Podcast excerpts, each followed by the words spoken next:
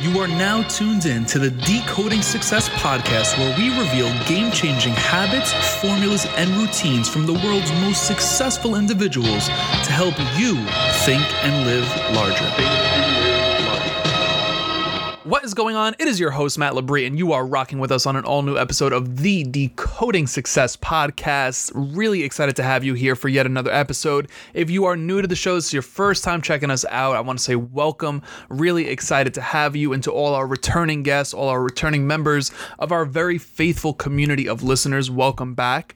I want to give a huge shout out to our partners right out of the gate, Acadium. If anyone is looking for remote marketing interns, especially during this time of quarantine, this is the opportunity to do so. I am giving you an amazing platform to find someone to add to your team that is effective and affordable nonetheless. All you got to do is check them out in the show notes of this episode. Very simple. You don't even need to stop listening to this. Just scroll up, find the link, click Acadium, check it out. Amazing database. Just wanted to give them a huge shout out before we get into anything. On top of that, I'm going to let you know that we are diving into an amazing conversation with an amazing individual.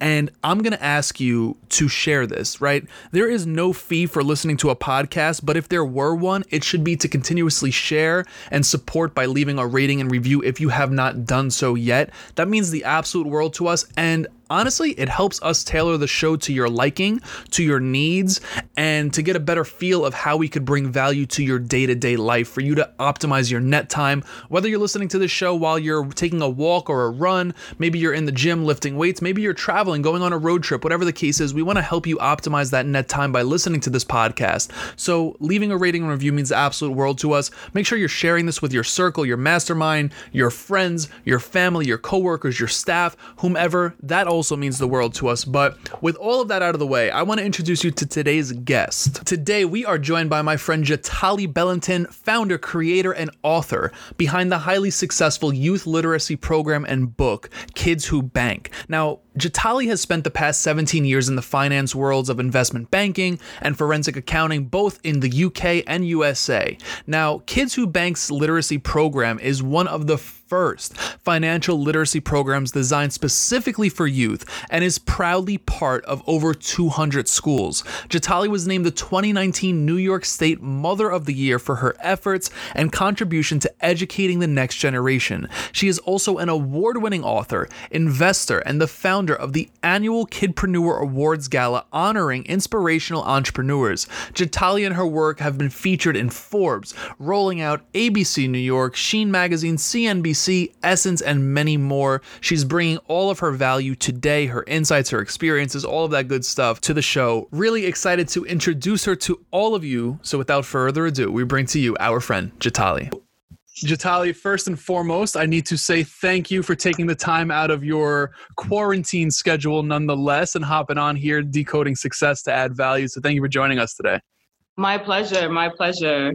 So, so, first question. This is how we kick off the show. Uh, it's not going to change any anytime soon, but I need to know, out of total curiosity, how do you personally define success? Through growth. Okay. So for me, um, I define my personal success in my growth. When I look back at the things that I've experienced, have I learned from those lessons? The downfalls, like the negative aspects. Do I keep repeating the same mistakes, or have I evolved past them? So for me, it's like a constant growth chart. And I'm just always looking to see, okay, how have I evolved in the last year? So I'm very big on like writing down play by play of what I've experienced um, and what I was accomplished able to accomplish the previous year. Because I realized beforehand I used to have this mistake of never really patting myself on the shoulder and always kind of like minimizing my success right? So i would i would do something and i'd be like wow this used to be a goal for me. And once i do it i'm like okay well you know i'm not doing enough. And it was like i always felt like i wasn't doing enough but i wasn't really taking in all the things that i accomplished i achieved and how i was able to grow from the things that maybe stumped me for a little bit um, or move past them so to me my growth is honestly that is the answer I love that. Now, I'm very curious how did you get out of the mindset of feeling like you weren't doing enough, right? Because that um, not even just being an entrepreneur, but maybe being an artist, maybe being a podcaster, an author, you know, a speaker, right? We can always fall into those traps. And you want to know what? Even being a nurse, you know, uh, especially during this time, you know, a lot of people that I know um, are picking up extra shifts and things of that nature. So I'm really mm-hmm. curious, like, how did you get out of that mindset to understand that you were doing enough, that you were growing, etc.? Well, I think the first step for me was there was a book called Breaking the Habit of Being Yourself by Joe Dispenza. And okay. a friend of mine, I read it before, and it's interesting because when I first read the book, I don't think I took from it what I was supposed to take from it. I kind of like skimmed through it, and I was kind of busy with other things, and I didn't really read the book. And I was talking to a friend, and a friend mentioned something from within the book, and it just hit me different. And I was like, I think it's time for me to reread this book. And I just this second time around reading the book, it was like, oh my God, like this is my life right now. Like I've reached this point where, you know, the older you get, you get to a certain age and it's kind of like you're told you can't teach an old dog new tricks and you start to believe it, right? And I'm like, I think I'm an old dog. Like I don't have these tricks. There's nothing in me. Like, you know, I'm just like, I'm corporate. Maybe I need to go back to corporate. So leaving corporate being an entrepreneur and then when the the hits were coming i remember just having these moments where i was just kind of like maybe i took the wrong turn. Like i need to go back to corporate. And i started to kind of have that freak out moment. And reading that book just reminded me i was like okay well you know what? You're basically trying to tell yourself that there is no room for growth or improvement. And I just woke up. I just like snapped out of it instantly. It was like, okay, are you going to give your 100%? Are you going to keep giving 60% or 70% thinking you're giving 100% when you know deep down inside you're not? And I just had to start giving 100%. And I had to refocus and repurpose. So I had like a million things that I wanted to do, but I had to kind of be like, okay, well, you're kind of not mastering anything because you're so good at so many things, but what are you taking the time to master what it is that you say you want to master? Or perfect whatever field you're in. Um, and I think that book really helped me on that journey. Um, you know, even in fact, now when I have mentees, I always tell them before I can accept you as a mentee, I would like you to read that book. Wow. so, um, you know, and I don't get a plug or any money from suggesting the book, but it's literally because I felt like it it added to so much of my growth that I'm like, even if it doesn't add to your growth, at least read the book and let's have a conversation about it and sure. from there i could see how serious you are about me being a mentor. Um, because a lot of my mentees i feel like they are dealing with parallel issues rather it's the fear of rejection or the fear of um, the door being closed or entering in a room and the imposter syndrome. And those are all experiences and feelings that i had in my past. And i had to walk walk past and work past because i realized that my objective my goal was more important than my fear Right. So for me, that was it. Like that was my groundbreaking, I guess you could say, moment when it's like just realizing like I got to push past my fear. Right. I love that. Listen, we could dive into all of that, but before we get it, you know, before we get into that, right? You know, you mentioned corporate. I want to even backtrack a little bit more than that. I want to know about your upbringing. Like, who was Jatali in high school? Jatali in high school was a person who was friends with a little bit of everybody. Okay. To the point that I remember there was like a gothic girl in my school that no one talked to, and I was like the only person who was friends with her. But I actually transitioned from living in the UK to living in the US for a couple of years in high school. Um, eventually, I went back home to the UK. Um, but while I was living in the States, there was this gothic girl in my high school. Um, I went to Andrew Jackson. I thought I was going to a law and government school. And then when I got to the school, we realized that it was Andrew Jackson, just they changed the name of the school. And Andrew Jackson in Queens was like a notoriously quote unquote bad school and um, you know you had a little bit of everything. And i was friends with a little bit of everything. I had the west indian cliques that i was friends with and i had like the quote unquote nerds and geeks i was friends with. Um, but coming from the uk you're so used to being around such a variety of energies and personalities. It was no different when i came to high school here. Um, and then so for me that transition towards the end of my my second year um, i started to have all the credits i need to graduate early. And i got a paid internship at Credit Suisse First Boston. And there was just nothing in my life that I knew I wanted to do more. So I kind of started losing my friends because when most kids at 16 were like going to the movies and doing all this fun stuff, I was like coming to school in a suit and leaving early to go to my my paid internship. Right. Um, and even when I went back to the UK, I transitioned with the same company, Credit Suisse First Boston, to continue doing investment banking as a paid intern and then as a hired young person on the team um, in the UK. But for me, honestly, it was like I just knew what I wanted to do. I was locked in, and I didn't care if my friends thought I was funny because I was coming to school in a suit and like right. my little shoes. And everybody else was rocking like trainers and sneakers and their sweatsuits and whatever outfits were popping back then. and I was like literally in in a suit. Um, but that was like my high school. I graduated early. I kind of didn't even really care to like connect with most people because I just felt like the room that I was trying to walk into, most of them didn't understand it, and they kind of like would kind of tease me about it, like, "Oh, what are you doing? You work too much." And I'm like, "Okay, well, my spirit is telling me this is my next step." And of course, there came the poking from that. And I honestly was one of those kids who didn't care. Like, I'm like, you can say what you want to say about me, like, like I really don't care. Um, and that probably came from the fact that I had like a kick ass dad. And awesome. like my dad was amazing. Like I was raised by my dad and he was an amazing father. And the moments where I needed that nurturing of someone to pour into me and say, like, it doesn't matter what the world says as long as you believe in what you're doing. Like he was that person to step up and be like, does it really matter? And he's like, if you have no friends, I'll be your friend. And I was like, I always have somebody as a friend. Um, and it, it made me also define who my friends truly were, right? Because right. I started to learn from then, like, okay, well, it's about the people who support you and aren't working against you. Um, because honestly, throughout life in every phase, you're going to have people who work against you who are going to distract you from your goals. And it's so funny because those moments in high school, I've experienced it throughout my career, whether it's in corporate or entrepreneurship, where you have people who are like successful themselves and when you're trying to get to that same success they're like oh let's just go to this fundraiser let's just go to this gala and i'm like i need to work on this equity deck oh man and you know and they're like oh just pay someone 20000 to do it and i'm like I don't know if it's a smart idea for me to pay some person ten to twenty thousand dollars to do an equity deck when I could technically take an online class and learn it myself. So it's like new devils, new levels, right? So like I got to a new level, and then it's a new level of persuasion and peer right. pressure and I just had to like work past that peer pressure. Now, first and foremost, shout out to Queens, born and raised 27 years. Just throwing that out there. Shout out to Queens.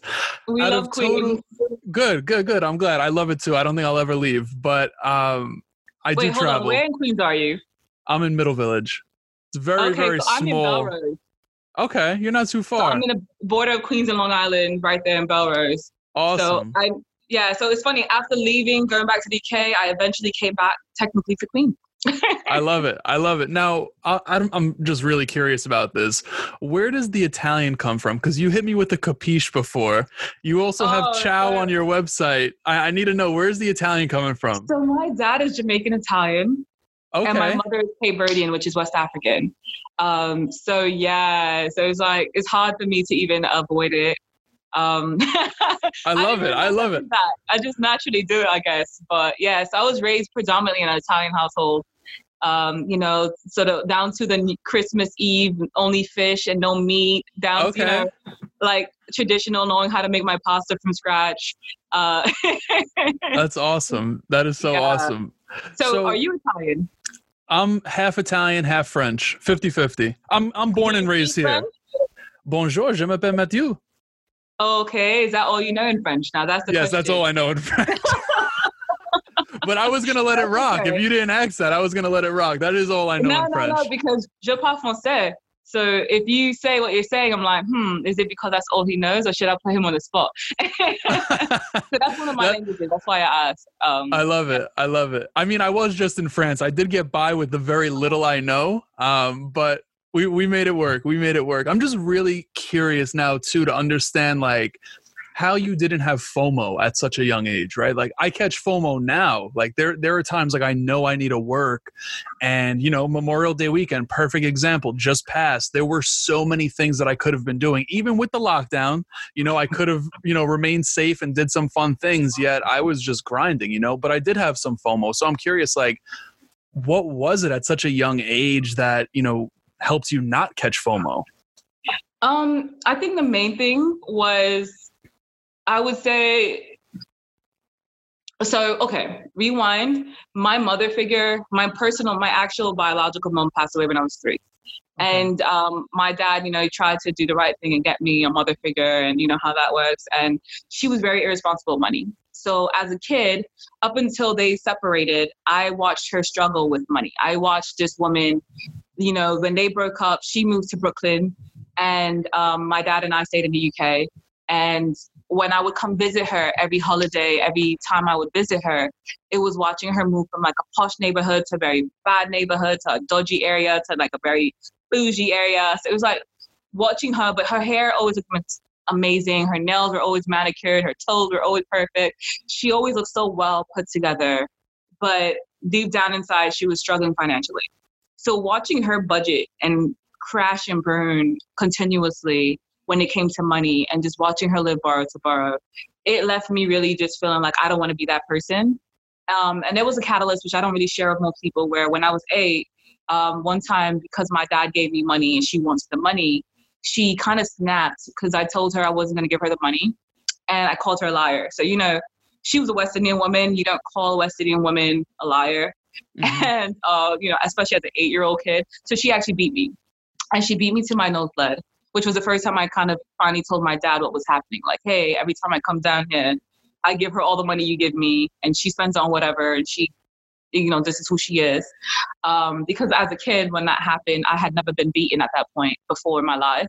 And, you know, it wasn't like she punched me or anything, but she took a belt and she beat me. You know, some parents do it, but I had never experienced it.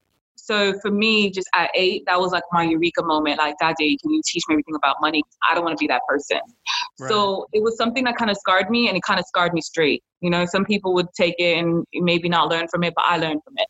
So by the time I was in high school, for me, I was like, I don't want to be that woman. And I don't know at what point she became who she became. So kind of became like slight obsession of like, here's an opportunity for you to continue learning about money and being financially secure and not making certain mistakes that you saw her make. You have to take it. And I knew that my friends couldn't understand it because a lot of them had like family members and parents who were kind of giving them everything. Um, you know, and even the ones who didn't have parents giving them everything, you know, still had a certain level of comfortability right? Because they didn't, they were in the dark. So they just kind of thought money still grew on trees and we were in high school. And I knew that wasn't the case. And I knew people had to work hard for money. And I, I knew that they, most people don't have it given to them. And those who have it given could easily lose it. Um, and that just kind of, I guess, woke me up because even like with her, when she was with my dad, what made them break up was she was spending his money like it was water and like right. pouring from the tap. And, you know, my dad was like, I'm not gonna let you make me go broke. You know, um, which also kind of gave me the understanding of like, okay, well, someone could separate and not hate each other, but sometimes it's for that person's betterment, right? Um, so I got to see a different angle of things. So my dad was very honest, which I think most men, like the fathers, are like that with their children. They tend to be more um, direct and clear cut, like this is what this is and why, versus how you know sometimes the mom will be like the fluff one, like, oh, let's protect the child. But I didn't get that protection. I got the straight, raw truth, and it helped me become who I became. And I think it's really admirable, nonetheless, the fact that you were able to tap into OPM at such a young age. You know, we always hear OPM thrown around like other people's marketing, other people's manufacturing, but it's also other people's mistakes, right? And mm-hmm. you were mm-hmm. able to tap into that and leverage into what you're doing today, and even what you did at such a young age, at 16 with the internship. Like, that's freaking incredible how it's all like full circle, you. you know? Oh, I yeah. love that. Thank you. I absolutely love that. So, all right. So the, the dots are connecting here. That's kind of what I like to do. Like, I know about your current situation. We'll get to that. But I always like to know, like, the upbringing as well, which is why I asked that whole high school question. But um, so you got into finance right away. Uh, you were you were in corporate America. You left corporate America. You launched Kids Who Bank. Tell me about Kids Who Bank, just so that we could educate all the listeners and, and get everyone up to speed. So Kids Who Bank is a youth financial literacy organization. We teach. Um, we have a finance curriculum that's 2019 went into 217 schools nationwide. Um, and it was based off of a book. The book was my first book that I ever wrote after leaving corporate, and it was called Wants versus Needs. And uh, Wants versus Needs was basically a financial literacy book ta- tackling depreciation, credit scores and APRs, marketing and branding, um, and just basic fundamentals that these kids had to go on this journey to purchase a game console.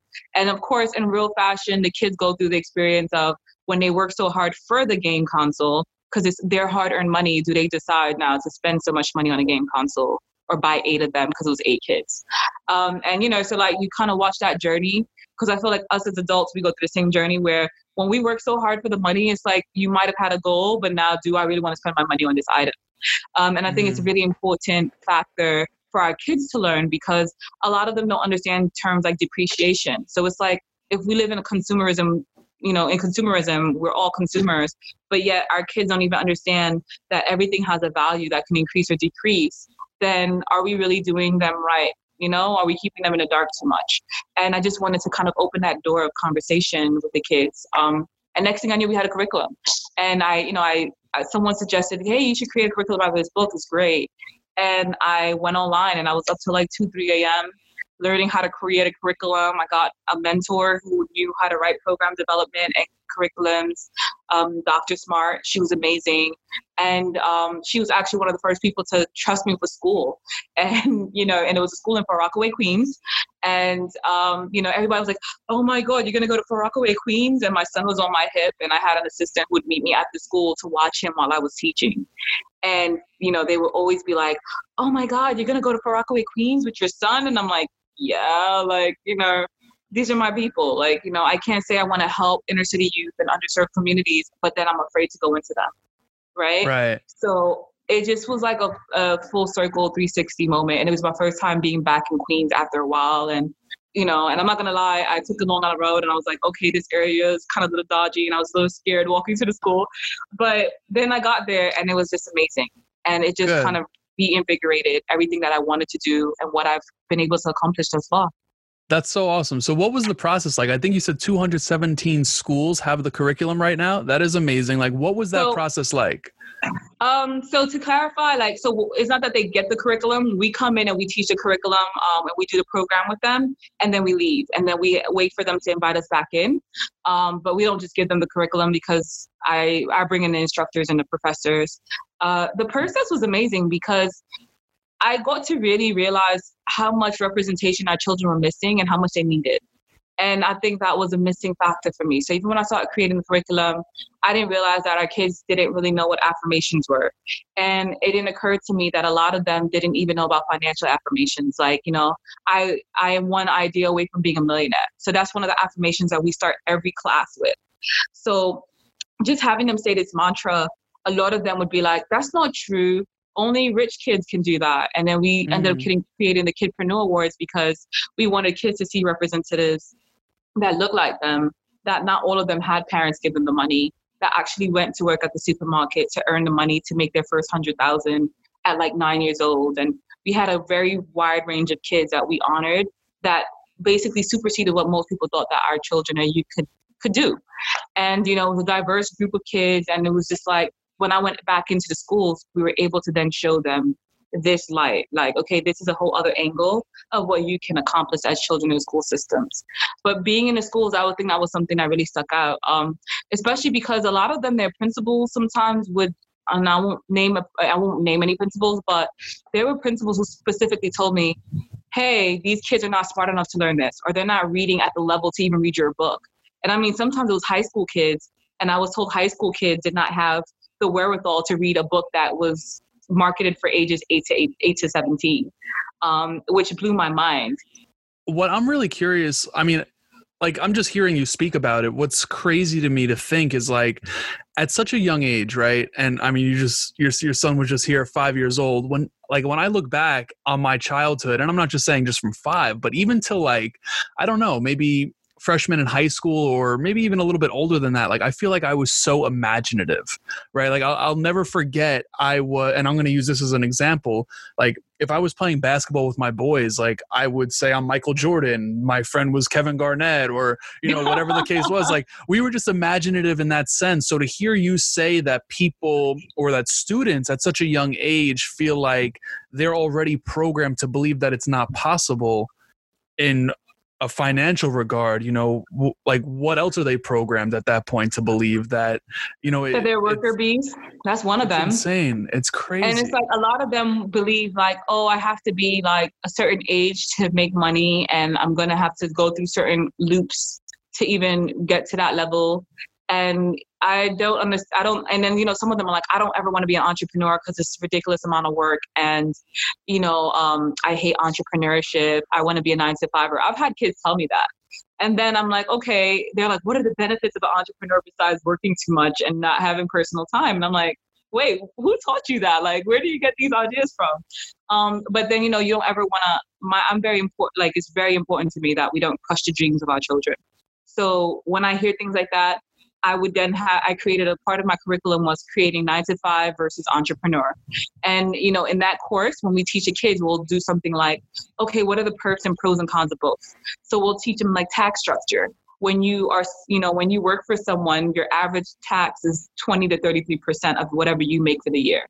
So if you made a hundred thousand, then you're paying 33,000 on average in taxes, right? Um, and then we'll teach them, okay, but if you're an entrepreneur, your tax debt is seven to thirty, seven to uh, eleven percent, right? So if you made a hundred thousand, you're only paying eleven thousand in taxes. So when you start teaching kids things like that, and they start realize, hey, I can retain more of my money.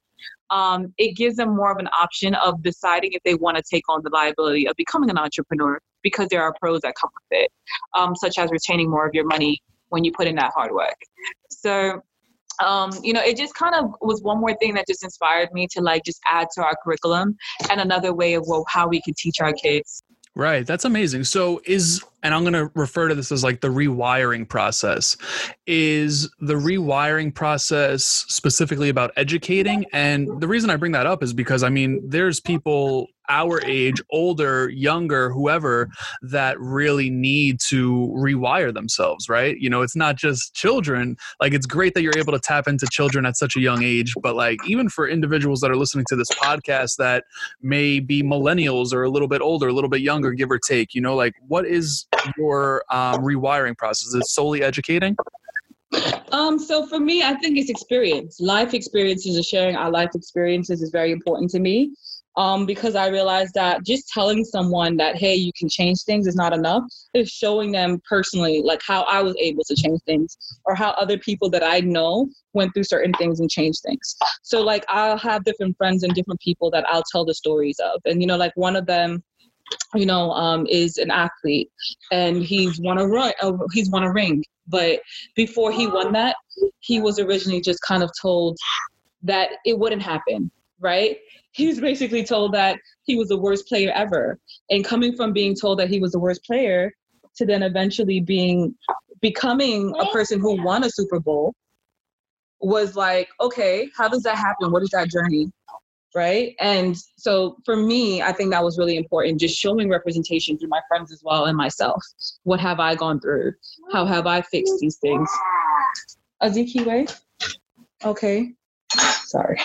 So, no, yeah, no, don't so. say sorry. I want to give you a shout out because this is realness right here. This this just goes to show like you're a mom, you're hustling right now, you're on a podcast, and you are also taking care of your child, which is freaking amazing. You know, th- this is you. that's the you. grind. Well, you know what's funny is that when I first got started, even schools that we were supposed to have contracts with, there were times where I had to not take a contract because I would have to ask, especially if my assistant wasn't available, if I was able to bring my son to the interview. And uh, some principals would off the bat say, no, you can't bring your child to the interview. So when that would happen, I would have to be like, okay, well then maybe next year we can come to your school. And I, you know, sometimes you didn't get a second chance to reschedule an appointment with a principal. And so there were moments where I would kind of be put to that point where it's like, do you want to no longer be a hands-on mother and you want to have another person come or send your son to daycare. But it was really important to me to be a hands on mother, and I didn't want to have to choose. And, you know, for me, the biggest sacrifice was um, knowing that sometimes I have to let some doors close because I wanted to be a hands-on parent. And it's not something most people can handle or understand because some people don't even have children themselves. And honestly, are like, even those who do have children are like, oh my God, I could never do it, you know? Hence this pandemic right now. A lot of parents are like, totally having meltdowns because they're not used to spending this much time with their children. Right. you know, and it's like, it, and I don't blame them. You know, there's no shaming in it because I, I'm like, you know what? A different lifetime that might have been me right but in my experience i just want to like enjoy all of these moments because i know soon he'll be like 16 and and barely see me. right, right, right. I want to go. Peace, mom. so how do you how do you find yourself evaluating sacrifices? Right, you just use that word, and I'm really curious. I I think what you just alluded to was specifically when it comes down to your value. You value being a hands-on mom, right? Is that how you value or evaluate all the sacrifices you make? As you know, another instance going from corporate to entrepreneurship, etc.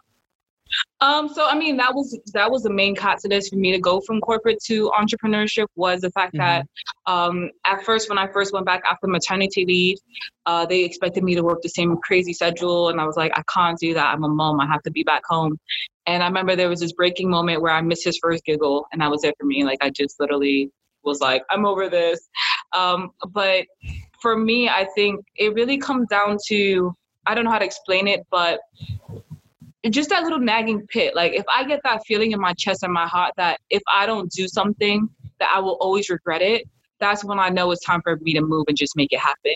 And I always ask myself, okay, if am I gonna be one of those shoulda, coulda, woulda moments? Am I gonna have one of those? And you know, with writing the book, when I first thought about writing a financial literacy book, I told a bunch of friends that I was close with who were in the corporate world, who were successful, one of them was a woman of color who works with Morgan Stanley. And, you know, she was kind of like the epitome of who I wanted to be when I was her age, right? And she was in her like early 50s and she had so many accolades.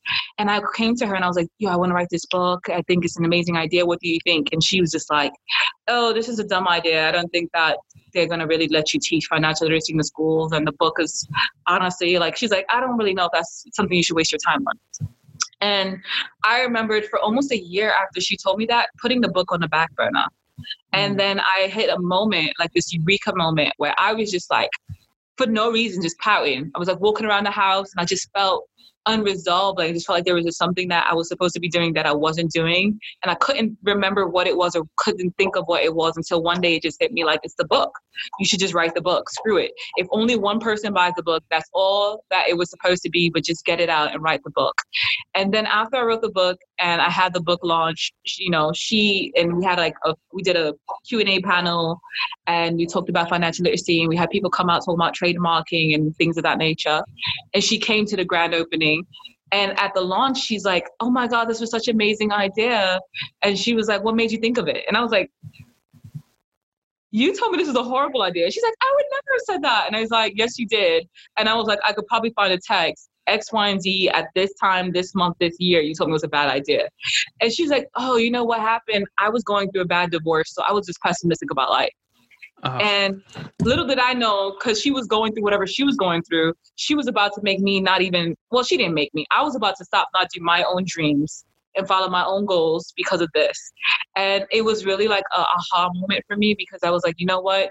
You would have had this shoulda, coulda, woulda moment, and it might have taken you another five to 10 years to accomplish this book. And you would have been five to 10 years behind what you were supposed to be doing. Um, and now I'm like looking at myself and I'm like, I'm in a position where uh, recently, we got featured by Forbes, which was amazing. And then after the Forbes feature, we're also working on a youth art museum in Ghana. And I'm like, some of the doors that have opened, I'm like, yo, fam, did you know this is going to be you in the future? But if I didn't just believe in myself and just know that I was going to have this empty space in my chest, it never would have happened. And that's how I felt about being a hands on mother. I just felt like I would have had this regret that I would not be able to go back in time to resolve, right? right. Because he's only won once. He's only two twice, you know, once in his life. He doesn't turn two twice. And, you know, we don't reverse age after we hit a certain peak. So how would I have missed all these precious moments? I can't take that back. And I knew I would regret it for life. Right, right. What do you feel like is the number one thing being a mother taught you? Um, patience. you know, I, I, thought I was patient before, but you know, my son is a constant lesson in patience, and and not in a bad way because he's a really amazing kid. But that's the thing, like when you have such a good kid, what happens is when he does ask for something, even when he's being impatient, like just now with the ice cream thing, like you know, I negotiated with him that hey, you're going to be chill, and I'm going to do this recording, and I'll give you a scoop of ice cream. And now he like, he was chill for like 15 minutes and then he's like, Yo, mom, I need that ice cream. Like, I can't stop thinking about it. And I'm like, really fam this is not the deal we made but patience right is that also understanding that he is at that age where he's right now dealing with a pandemic at five years old. So he's not going out to see his cousins and his friends as much as he used to. And he is kind of stuck in the house more than he normally would be. And um, also being patient and understanding where he's coming from, even when he throws like a, a, a mini tantrum and he says something like, Mommy, you know, this pandemic sucks. And I'm like, it really does. I'm like, well, that's not the proper word to utilize. But then also just knowing that, okay, you know what, though, you have to kind of understand he's going through a lot, right? Right. And just patience on so many levels, or even just um, the way he learns. Sometimes, you know, I, I think he's going to pick up something one through three. And I might have to teach him the same thing like five times, and I don't get it because I'm like, how you learn the most difficult thing so quickly? And then something I think is easy, you want to take a week on. And but it's just all levels of patience and understanding and just reminders that our children different kids learn different ways. And what you think is easy might not be that easy. Um, so that's I think the main thing that he's told me that and just um, my resilience I think because you know I remember my first vending event. So when I first started my book to build um, people knowing who I was because I came from corporate and I only had like you know computers as friends. So I was a numbers person, right? I was in front of a computer all the time. So I barely went to things and events and I didn't really have a lot of friends. So to build my network, I would vend at events. So within the first two weeks of me releasing my book was the uh, State of the Black World Union in Jersey. And I had never, and I don't drive. So I was like, oh, I'm going to take, I'm going to go to this event. And my friend was supposed to drive. And the day that we were supposed to go to this event, she gets in a car accident like at midnight the night before the event, the oh, day of the shit. event. And it was a four day event but we already paid our money. We already did all this stuff. I wasn't sure if we are gonna get a refund. And I was like, screw it. I'm gonna go by myself. I'll give her back her money, her half of it. And I will just do this by myself. And here I was, my first time ever going to Jersey by myself on a New, New Jersey Transit and a baby in a stroller, my books in a suitcase, I got to points where there is no elevators, and I re- realized that the world that we live in is not too friendly to people with wheelchairs because a stroller to me is is kind of like a wheelchair. So I'm looking at it like I had to like take him off the stroller, carry the books down the steps, back up steps with him on my hip the whole time, hoping someone didn't steal my books. It was like so intense, right? And that was like the beginning of my journey. And that one day alone made me think like maybe I need to change my mind on what I rethink what I'm getting myself into. Um, but it showed me our resilience because with my baby on my hip, I was able to accomplish it. And I sold 400 books that one weekend, and it was my first event, and that was really a good catalyst to like knowing that I was going to be okay. And, That's so um, awesome. Yeah, but I've had a lot of those moments, you know, in the snow and rain with him on my hip to get things done and there's just no team no excuses and i think that's what motherhood is is team no excuses you can't make excuses when you have a child relying on you um, right looking up to you I love that. Now, Jatali, I know you've done a bunch of these podcasts and press interviews and things of that nature. What do you feel like is a question you wish more people would ask you, and how would you answer it? Um, I guess I would I would want people to ask like, what can we do, or what can you do to help with the financial literacy plight um, in our school system? And you know, I really wish more people ask that question, and because I really think it's important that more parents and people who aren't parents who would just who would like to see a better financial world and fiscal world around us um, were involved in what's happening because I really feel like there's no reason why, especially for like New York State, to give you an example, that financial literacy is not a part of the school curriculum. There's just right. no reason why it isn't. And there's no way that you can say that you want people to make better economic decisions. And, you know, we have a world where all these people are filing bankruptcy and going through all of these things and have bad credit. But what are we doing to make sure our kids don't re- repeat the same mistakes? So I think that's something that I wish more people were involved in and even cared to ask, like, what can we do? What, what, what is our part? Can we start a petition? How do we sign it? How does it work, right? And if you are someone who's in politics, well, what can you do to help make sure that New York State in a whole accepts this? Um, like one of the campaigns that I'm actually trying to create a team for is a campaign where um, if you want to open a credit card, that the credit card company would have to give you like a basic Q&A before you can even accept it. And you'd have to learn about like compound interest and APRs, right? Because my thing is, how can you get a credit card and not understand about compound interest and credit scores? Right? right? So you think you're making minimum payments, but meanwhile, your minimum payments at a 24% APR, you're basically paying back double the money by the time you're done making these minimum payments. So if you borrowed 4000 you might be paying back $7,800 at the end of it. So you know, those are important things to know. So it's like, how do we now create teams to fix these problems? Right. I love that. That's awesome. And remind me after this, I, I definitely have some ideas as to how I could help um, potentially, which, awesome. would, which would be really Awesome. cool. Um, I, I actually just built a library here in my local community in, in the park, a little book exchange. And uh, I'm always looking to get behind, you know, programs like this. So I would love to find a way to be able to do so. So that, that's really awesome. But I appreciate you sharing that too. But um, on the way out of all of these interviews, I asked three questions, and you know, I appreciate you bringing us through your journey, talking about what you have going on now. Uh, I'm just really curious what you're going to say to these questions. The first one being, it might be a little cliche, um, but what is the best piece of advice you've ever received? Um, don't fear rejection. Okay. My dad told me don't fear rejection. We were learning about real estate. Uh, he was teaching me about. We were about to purchase our first property technically together, and um, where I was actually putting money into the project. We did others before, but I, you know, and um, we put in a bid and we didn't get it. The bid didn't get accepted, and I was just confident we were going to get a yes, and I didn't, and it like crushed me. And I was like, I'm over this. And I was like, I did so much work on comparables. I knew all the numbers, and somebody just sweeps right in and took it from underneath me. And then that would continuously happen in real estate. And I remember just knowing that it was important that I knew that you can't fear rejection, rather into real estate or investing or entrepreneurship or stocks, whatever it is, you know, it's a part of all part of life and you can't fear it. Right, right.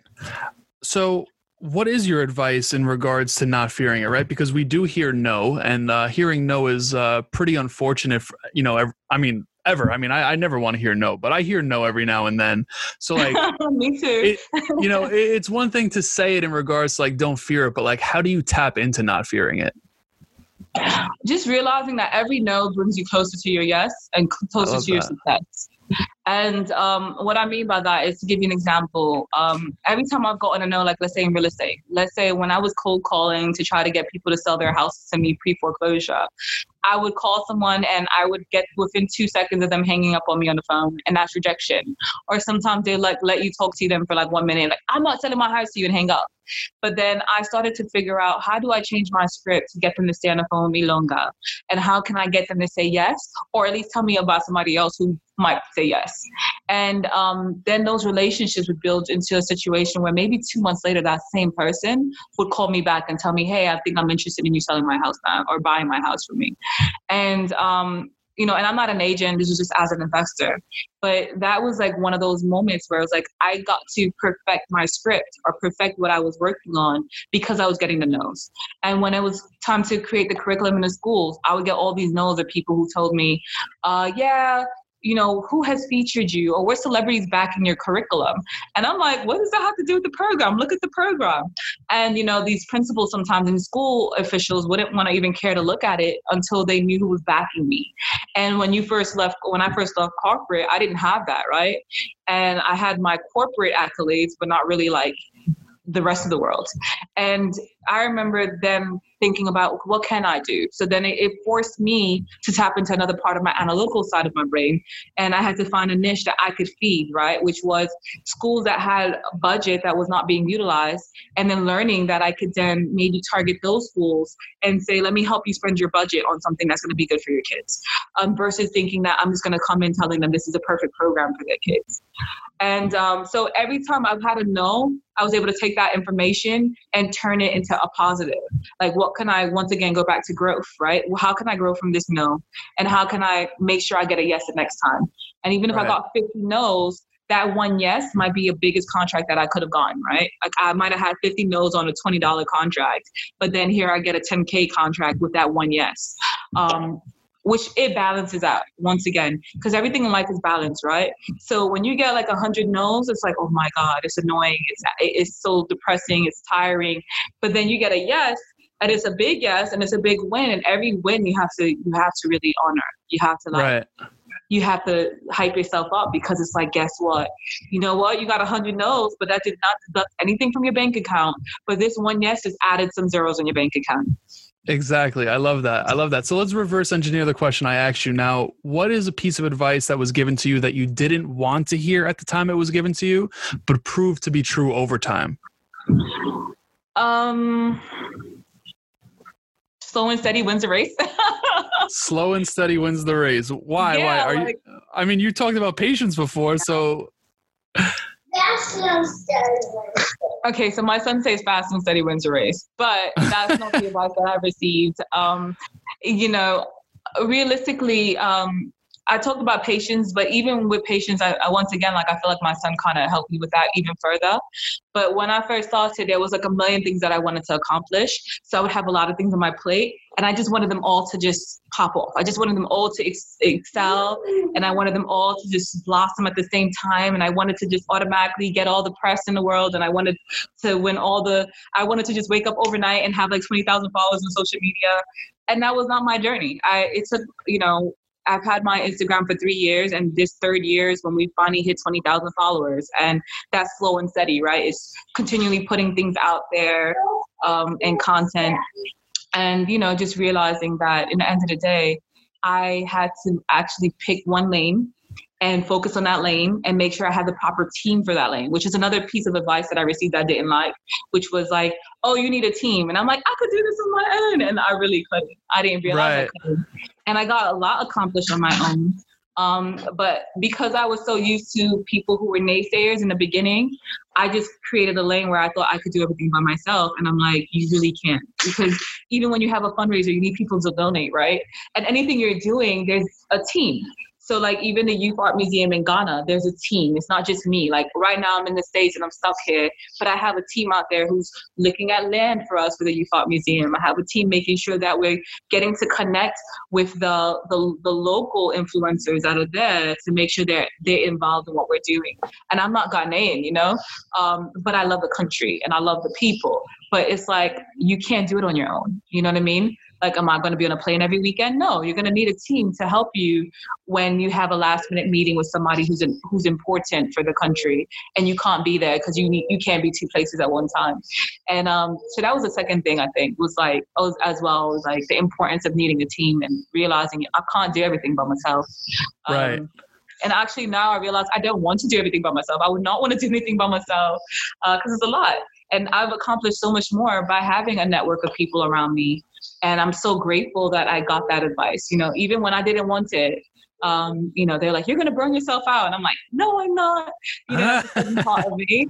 Um, but you know, in the end, I was like, you know what? I would have burnt myself out. and they were yeah. right. I would have totally crashed and burned if I didn't learn to release and not micromanage and learn to have a team that you trust to work with. Exactly. I love that. I love that. I appreciate you sharing that. Thank you for the transparency. But last question for you. If you were hopping on podcast, um, you are hopping on podcasts, if you're doing press, TV, all this good stuff, and you could only give one piece of advice, like just one piece of advice for the rest of your life, what would that be? Hmm, that's a good question.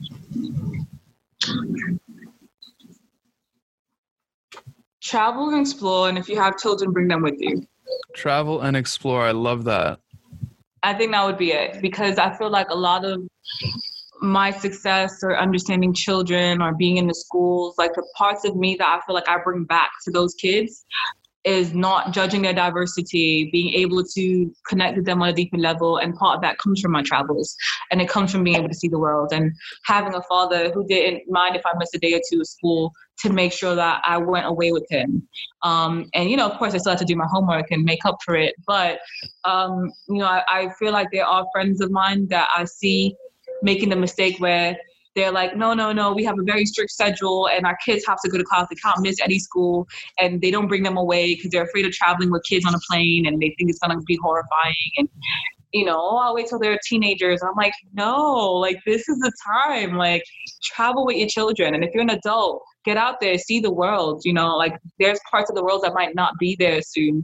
Like um, even looking at what's happening in Italy, there are people who are saying like, oh my God, I wish I went to Italy before this happened. Because now we're worried about the economic uh, situation of what's going to be happening. So when we open tourism, like what's going to really be in the country what's going to happen right? Um, or just there was a, um, a landmark that my friend wanted to go to in hawaii and she never got to visit it because a volcano erupted and now it's gone. And you know oh, so wow. just, you know like things like that are happening in the world and don't don't take that time and think like oh i don't i'm not able to like see the world enjoy it. Um there's just so much to see so much culture that is there.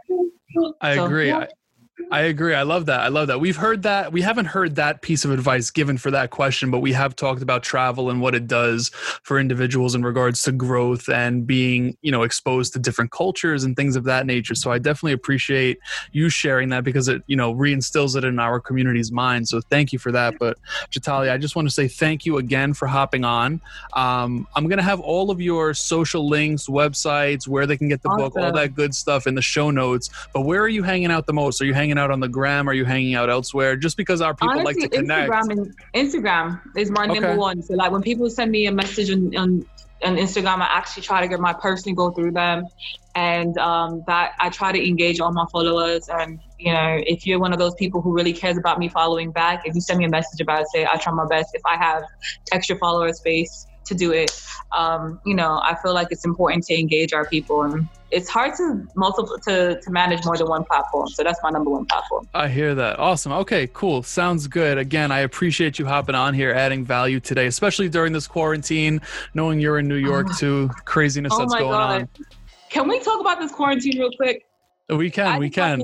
Like, it's been crazy to change to switch the script from teaching in person to e-courses. Like so anyone who's out there, I'm giving you all thanks for doing the work that you're doing. And for anyone who had to transfer to e-courses, teachers, instructors, I top hats off to you because literally I know it's hard and I know that it's not the easiest because on my end, that was our hardest pivot was how do you keep the attention of a seven-year-old who is like, oh, butterfly, you know, you, you have to engage them for a whole course. And in person is so different, the dynamics versus an e-course. So yeah, shout out to everyone dealing with this pandemic.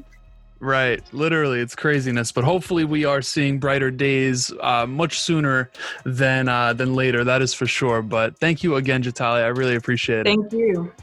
And there you have it, ladies and gentlemen, from my girl Jatali. Now, I want to make sure that you are connecting with her.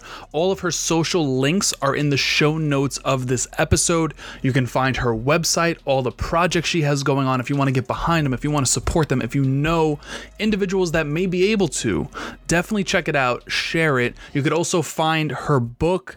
If you have a child, I highly suggest it. And you want to know what? Even if you are not a parent just yet, brushing up up on some of these things may be able to help you in regards to raising a child and being able to convey financial intelligence and financial literacy at a very, very young age, which can then in return provide and yield amazing results to come. Maybe not make as many mistakes as I did. So I just wanted to throw that out there. Make sure you are connecting with Jatali. You could find all of those links in the show notes of this episode. As always, again, I want to give a huge shout out to our partners over at Acadium. If you are looking for remote marketing interns in your business for your projects, whether you're in the C suite or whether you're a startup, maybe you're a speaker, an author, a podcaster, whatever the case is, Acadium is able to provide everyone with a remote marketing intern. There's so many ways to refine your search based on your needs from social media to your web design, everything in between, country, languages spoken, the list goes on. Seriously, check it out right in the show notes of this episode. And as always, I want to break down three points. In fact, I actually wrote down four. Uh, this time I wrote down four. I'm going to bend the rules here a little bit. But first one every no you hear brings you closer to the yes that you want to have, the yes that you want to hear, right? And it sucks to hear it like that, but it's so true true. And that no, hearing that no over and over and over again can be really deprecating nonetheless. Trust me, I know. I've been there. There's days I still am there. In fact, hey, I'd be lying if I say that I wasn't there this week, right? Hearing no sucks, but you need to keep showing up. You need to keep being persistent. You need to keep knocking on the door, and you will get to that yes, right? You need to keep showing up. So I wanted to point that out. Number two, our wiring is reprogrammable, right? When Jatali goes into these schools and her instructors go into these schools and they're working with these children who are raised at such a young age, whether it's society or maybe their households, to believe that they're not capable of achieving X, Y, and Z. we need to understand that even at whatever age you're at, whatever age I'm at, whatever age they're at, we are all reprogrammable and it is possible to live the life that we want, to change our habits, to change our way of thinking. So I did want to shine that light. If you are one of those individuals that may be on the brink about that or may need some direction, reach out to me directly. I would love to have a conversation with you and just chop it up. Judgment free zone. I want to be able to help you. So I'm throwing that out there as well. You can connect with me in the show notes of this episode. All my social links are always there. Reach out to me directly on my website, however you want to get in touch with me. Seriously, I really, really urge you to do so. Number three, you are not missing out on anything when you are in pursuit of your goals. Now, Jatali at 16 years old didn't have FOMO. In fact, she took that internship, right? She took that internship knowing it would continue to propel her closer to where she wanted to be in life. She wasn't worried about the party. She wasn't worried about the holiday weekends. She wasn't worried about any of that. She just was laser focused in on what she wanted. I highly suggest everyone getting clear on what they want because that's where it starts, right? Get clear on what you want, understand that you're not missing out on anything, and that, of course, you could have some sort of balance in your life if you want to take that trip. I urge you to do so. In fact, Jatali does as well. You just heard her. Make sure you're traveling, right? There are so many ways to incorporate fun in the pursuit of those goals. So I wanted to point that out. And number four, man, I never give four, but as I was editing this episode, our team was editing this episode, I just randomly heard the thought or heard the point that Jatali made, which is when you reach new levels in life, you're going to be faced with new devils. I'm going to let that sink in. When you reach new levels in life, you're going to be faced with new devils. And it sucks to say, but there are always temptations, right? Whether that means you get a $50,000 check, you're not going to go blow it on a $50,000 car, but I guarantee, well, maybe guarantee is a strong word, but who knows? You might be tempted to go do that, right? Go blow it on a new car. The list goes on, and you need to understand that no matter what level you reach, discipline will always be there. Discipline is your answer to that. You need to stay disciplined. You need to stay clearly focused on the goals. You need to understand what the goals are. You need to have self awareness. I could talk about this for days. Maybe it's an episode to come. We're going to be doing some more roundtable episodes coming soon. Just throwing that out there. But I want to recap these points. Number one, every no you hear brings you closer to the yes that you want to hear. Number two, our wiring is reprogrammable. Our habits, our ways of thinking, that is reprogrammable even if you picked up habits from your parents, I promise you, they are reprogrammable. Number three, you're not missing out on anything when you are in pursuit of your goals. Of course, there's balance. Of course, there's ways to have fun. There are ways to incorporate all of that, but no FOMO when you're in pursuit of the goals. Number four, there are new devils when you reach new levels. Now, I want to give a huge shout out to Jatali again for hopping on here. Nonetheless, hopping on here during quarantine while she's taking care of her child. Boss, absolute boss. Just giving that shout out one more time. Make sure you connect with her. Shout out to our partners over at Acadium. Check me out on social. All my stuff is in the show notes of this episode. And until next time, everyone, be blessed. Peace.